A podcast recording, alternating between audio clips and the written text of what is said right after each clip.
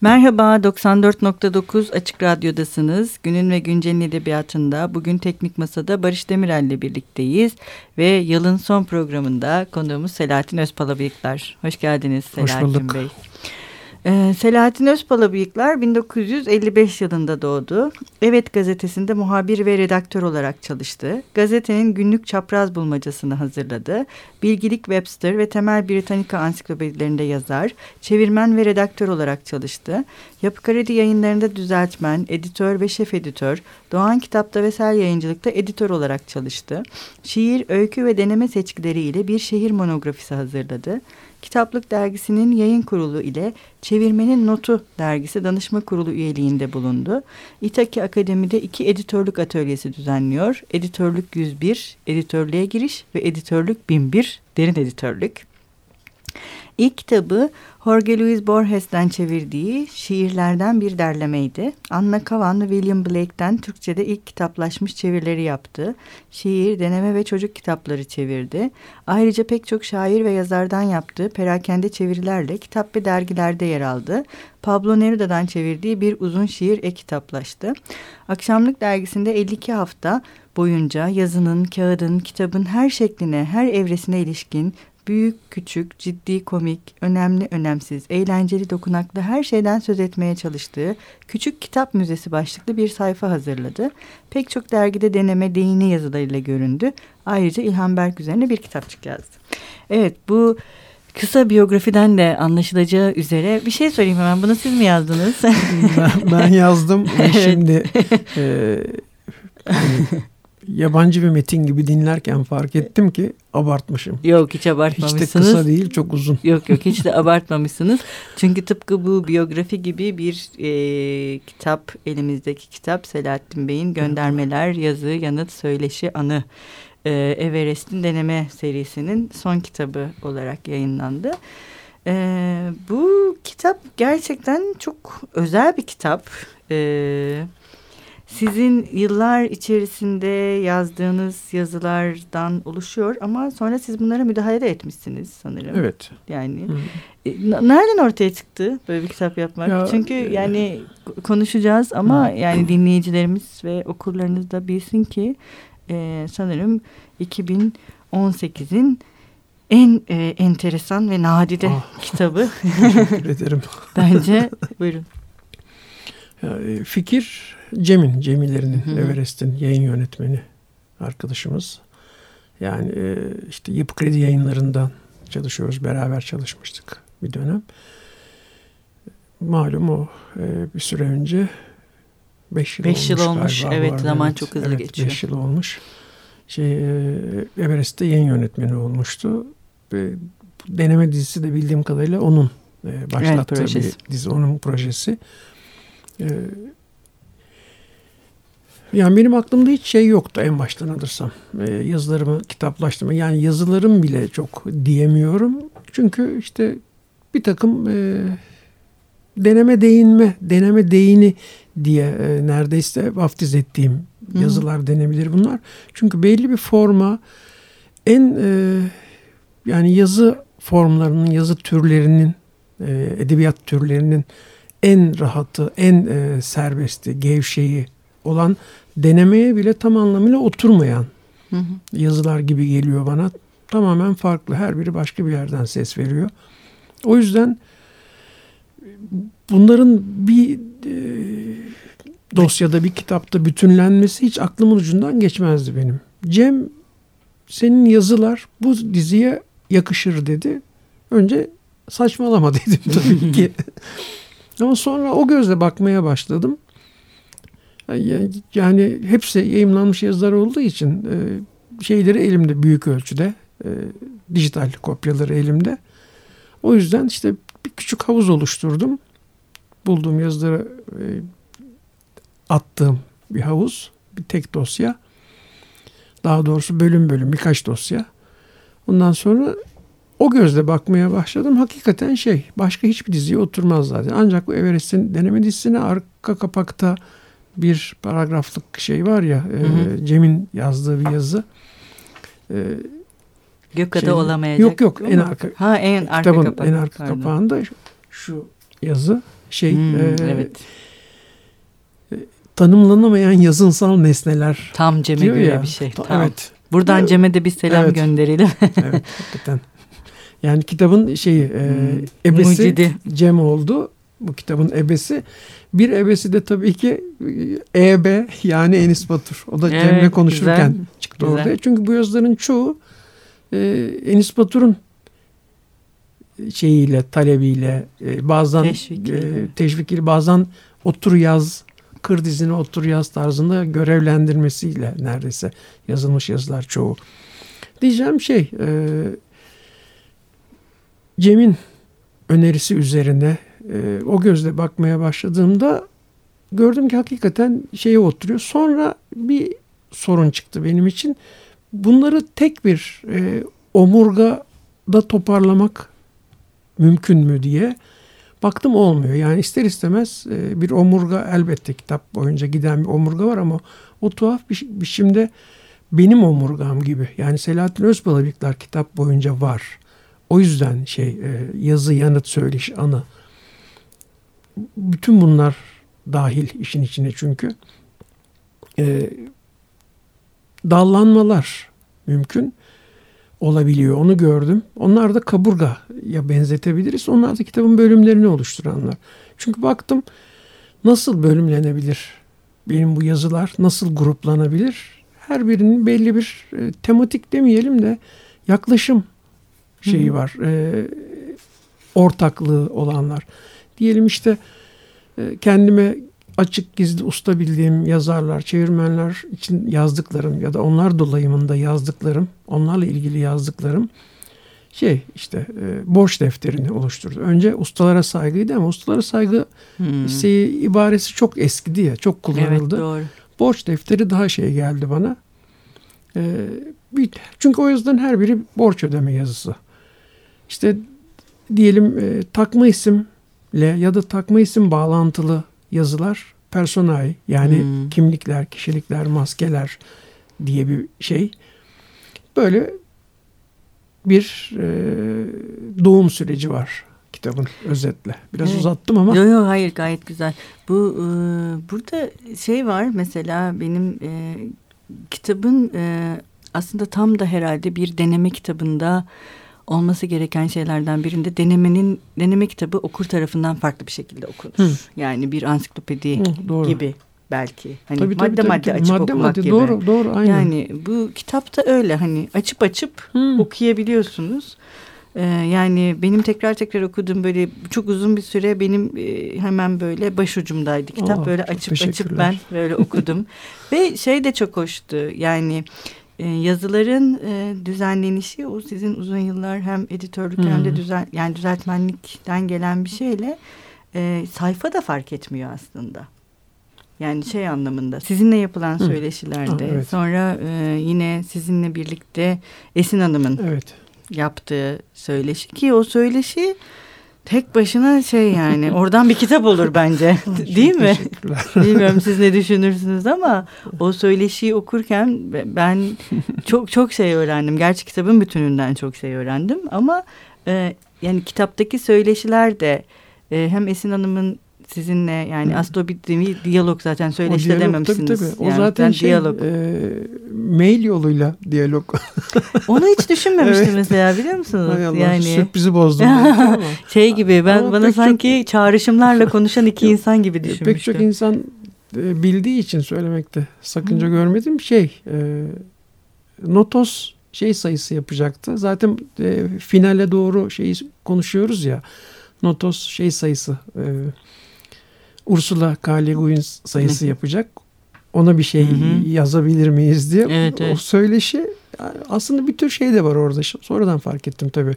Bir tür meta tekst de var. Evet var. Doğru. Çünkü o söyleşi bu söyleşi. Yani şeye e, Şeyin, Notos'a çerçevenin evet, daha da ilerisi. tabii Notos'a yetiştirilmeye çalışılan Çalışılan bir iş şey. söyleşi o. Yetiştirdik gerçekten. Hı hı. Ama e, çok hacimli bir dosya olduğu için dosyayı almadılar. Bir sonraki sayıda yayımlandı. Bir bakıma daha iyi oldu. Dosyanın içinde çünkü şey olabilirdi, kaybolabilirdi. Evet. Sizinle yapılan söyleşiler de ama çok şey bence ilgi çekici. Yani evet. sadece e, ne bileyim işte e, yani metinlere yaklaşmak Hmm, ya da evet. metinlere nasıl yaklaşırız? O metinler hakkında biz neyi fark ederiz? Hı.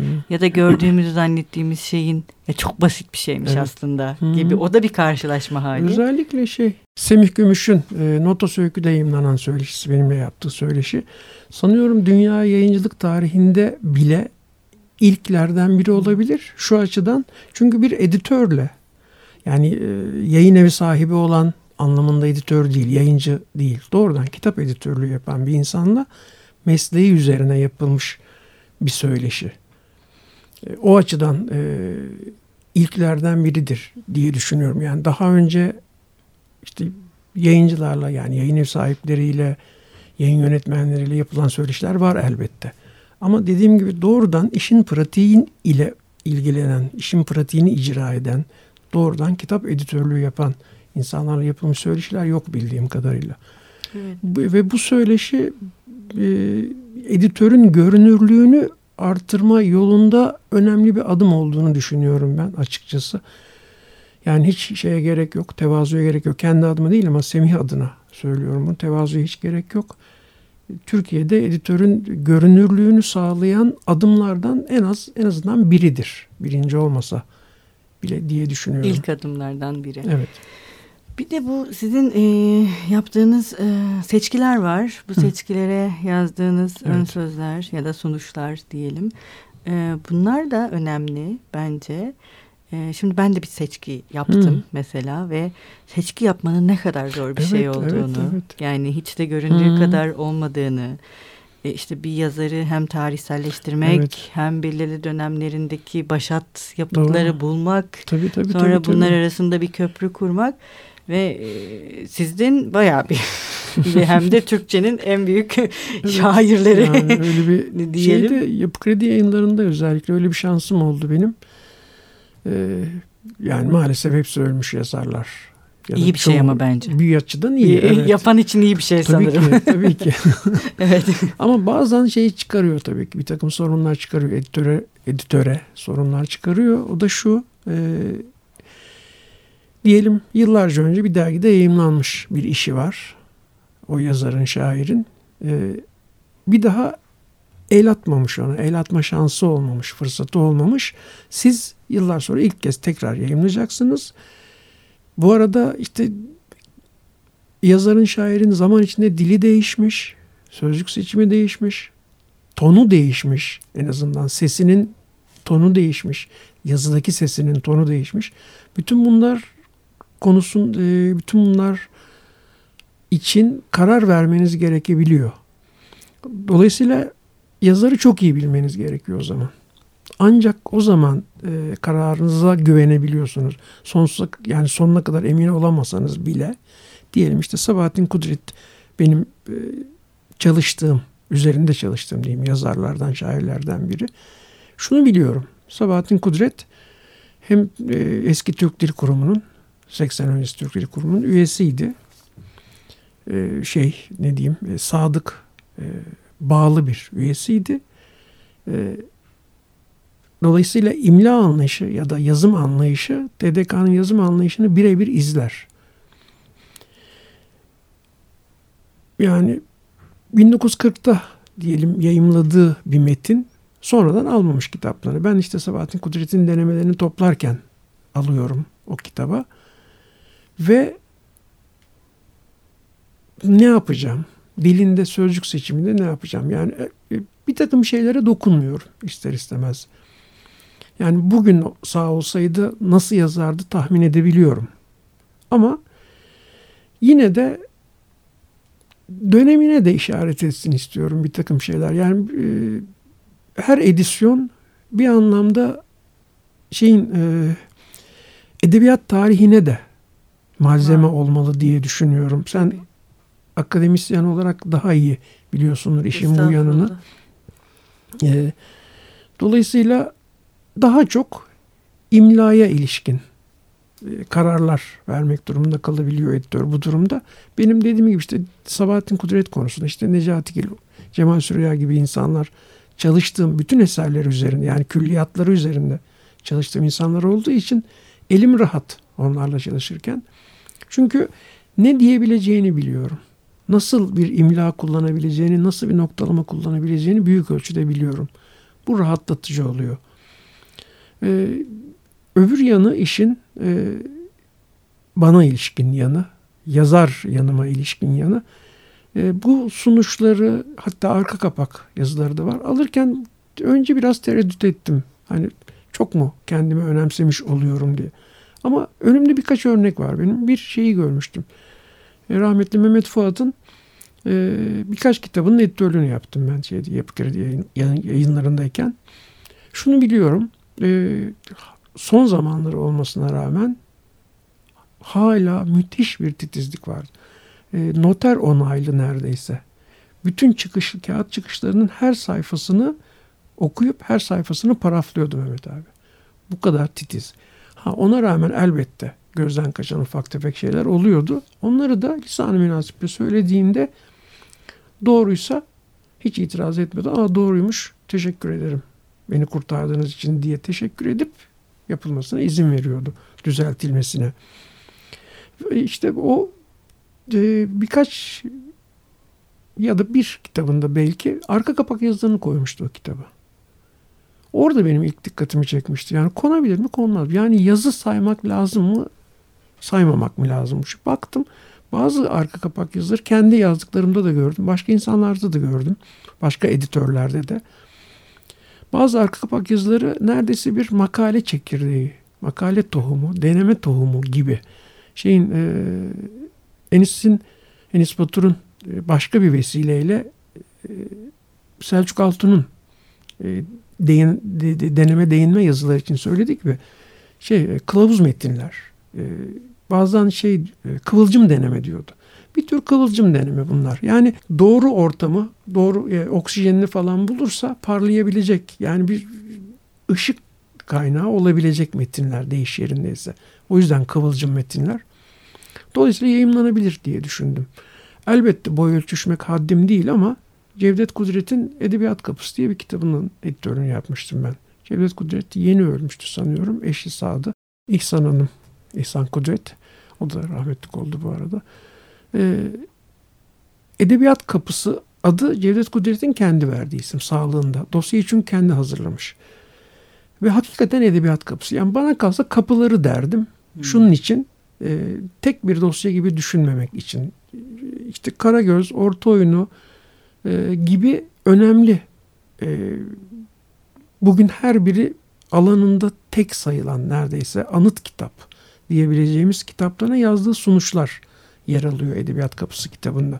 Ben işte birden fazla olduğu için kapıları demeyi düşünüyorum diyorum ama e, Cevdet Kudret'in kendi verdiği isim olduğu için dokunmadık. Sunuşlar elbette dediğim gibi e, boy ölçüşmek haddim değil Cevdet Kudret'le. Yani o sunuşlardaki kaliteyle tabii ki boy ölçüşemem. Ama yani sunuş bir takım kitap sunuşlarının e, Mehmet Fuat'ta gördüğüm gibi arka kapak yazılarının e, bağımsız yazı olarak, makale olarak, deneme olarak değerlendirebileceğini ve kullanılabileceğini gördüm. Bu anlamda kitaplaşmayı hak edebileceğini, en azından bir kitapta yer alabileceğini düşündüm. O rahatlıkla koydum ve e, sanıyorum olumsuz tepki de olmadı. Yani bana ya. mesela gelen olumsuz tepki olmadı. Tam tersine insanlar iyi ki almışsın kitaba.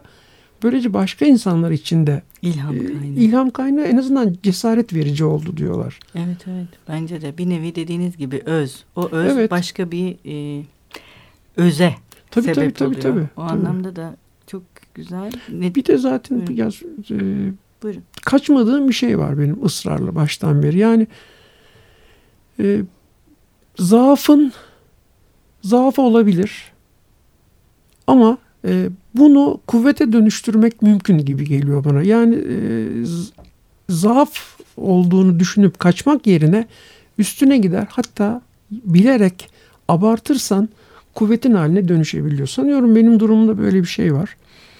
Yani her yerinde yazdığım her şeyde kaçınma olarak ben varım. Yani kendimi oraya sızdırmadan yapamıyorum. Kafam böyle çalışıyor benim anladığım kadarıyla. Elim öyle gidiyor, öyle yazıyor. O zaman niye ben bunu e, perdelemeye, gidermeye çalışan bir tam tersine serbest Bence de. bırakayım. Olsun dedim. De, işte o arka kapak sunuş yazılarının böyle bir şeyi de var. Yani İlhan Berk'in e, kendisi için söylediği bir şey vardı. Galiba yazıyla uğraşan herkeste bir noktadan sonra gerçekleşiyor. Bu varoluşu bir kağıda dönüşmüş olan ben diyordu. Hatta yanılmıyorsam Atlas kitabının arka kapağındadır bu. Varoluşu bir kağıda dönüşmüş olan ben. Yani bu yani sonuçta bu kitap hakikaten şeyin e, Emily Dickinson şey diyor ya bu benim mektubumdur dünyaya evet. diyor ya bu da bu da galiba benim bu dünyaya göndermem bu kitap. Evet.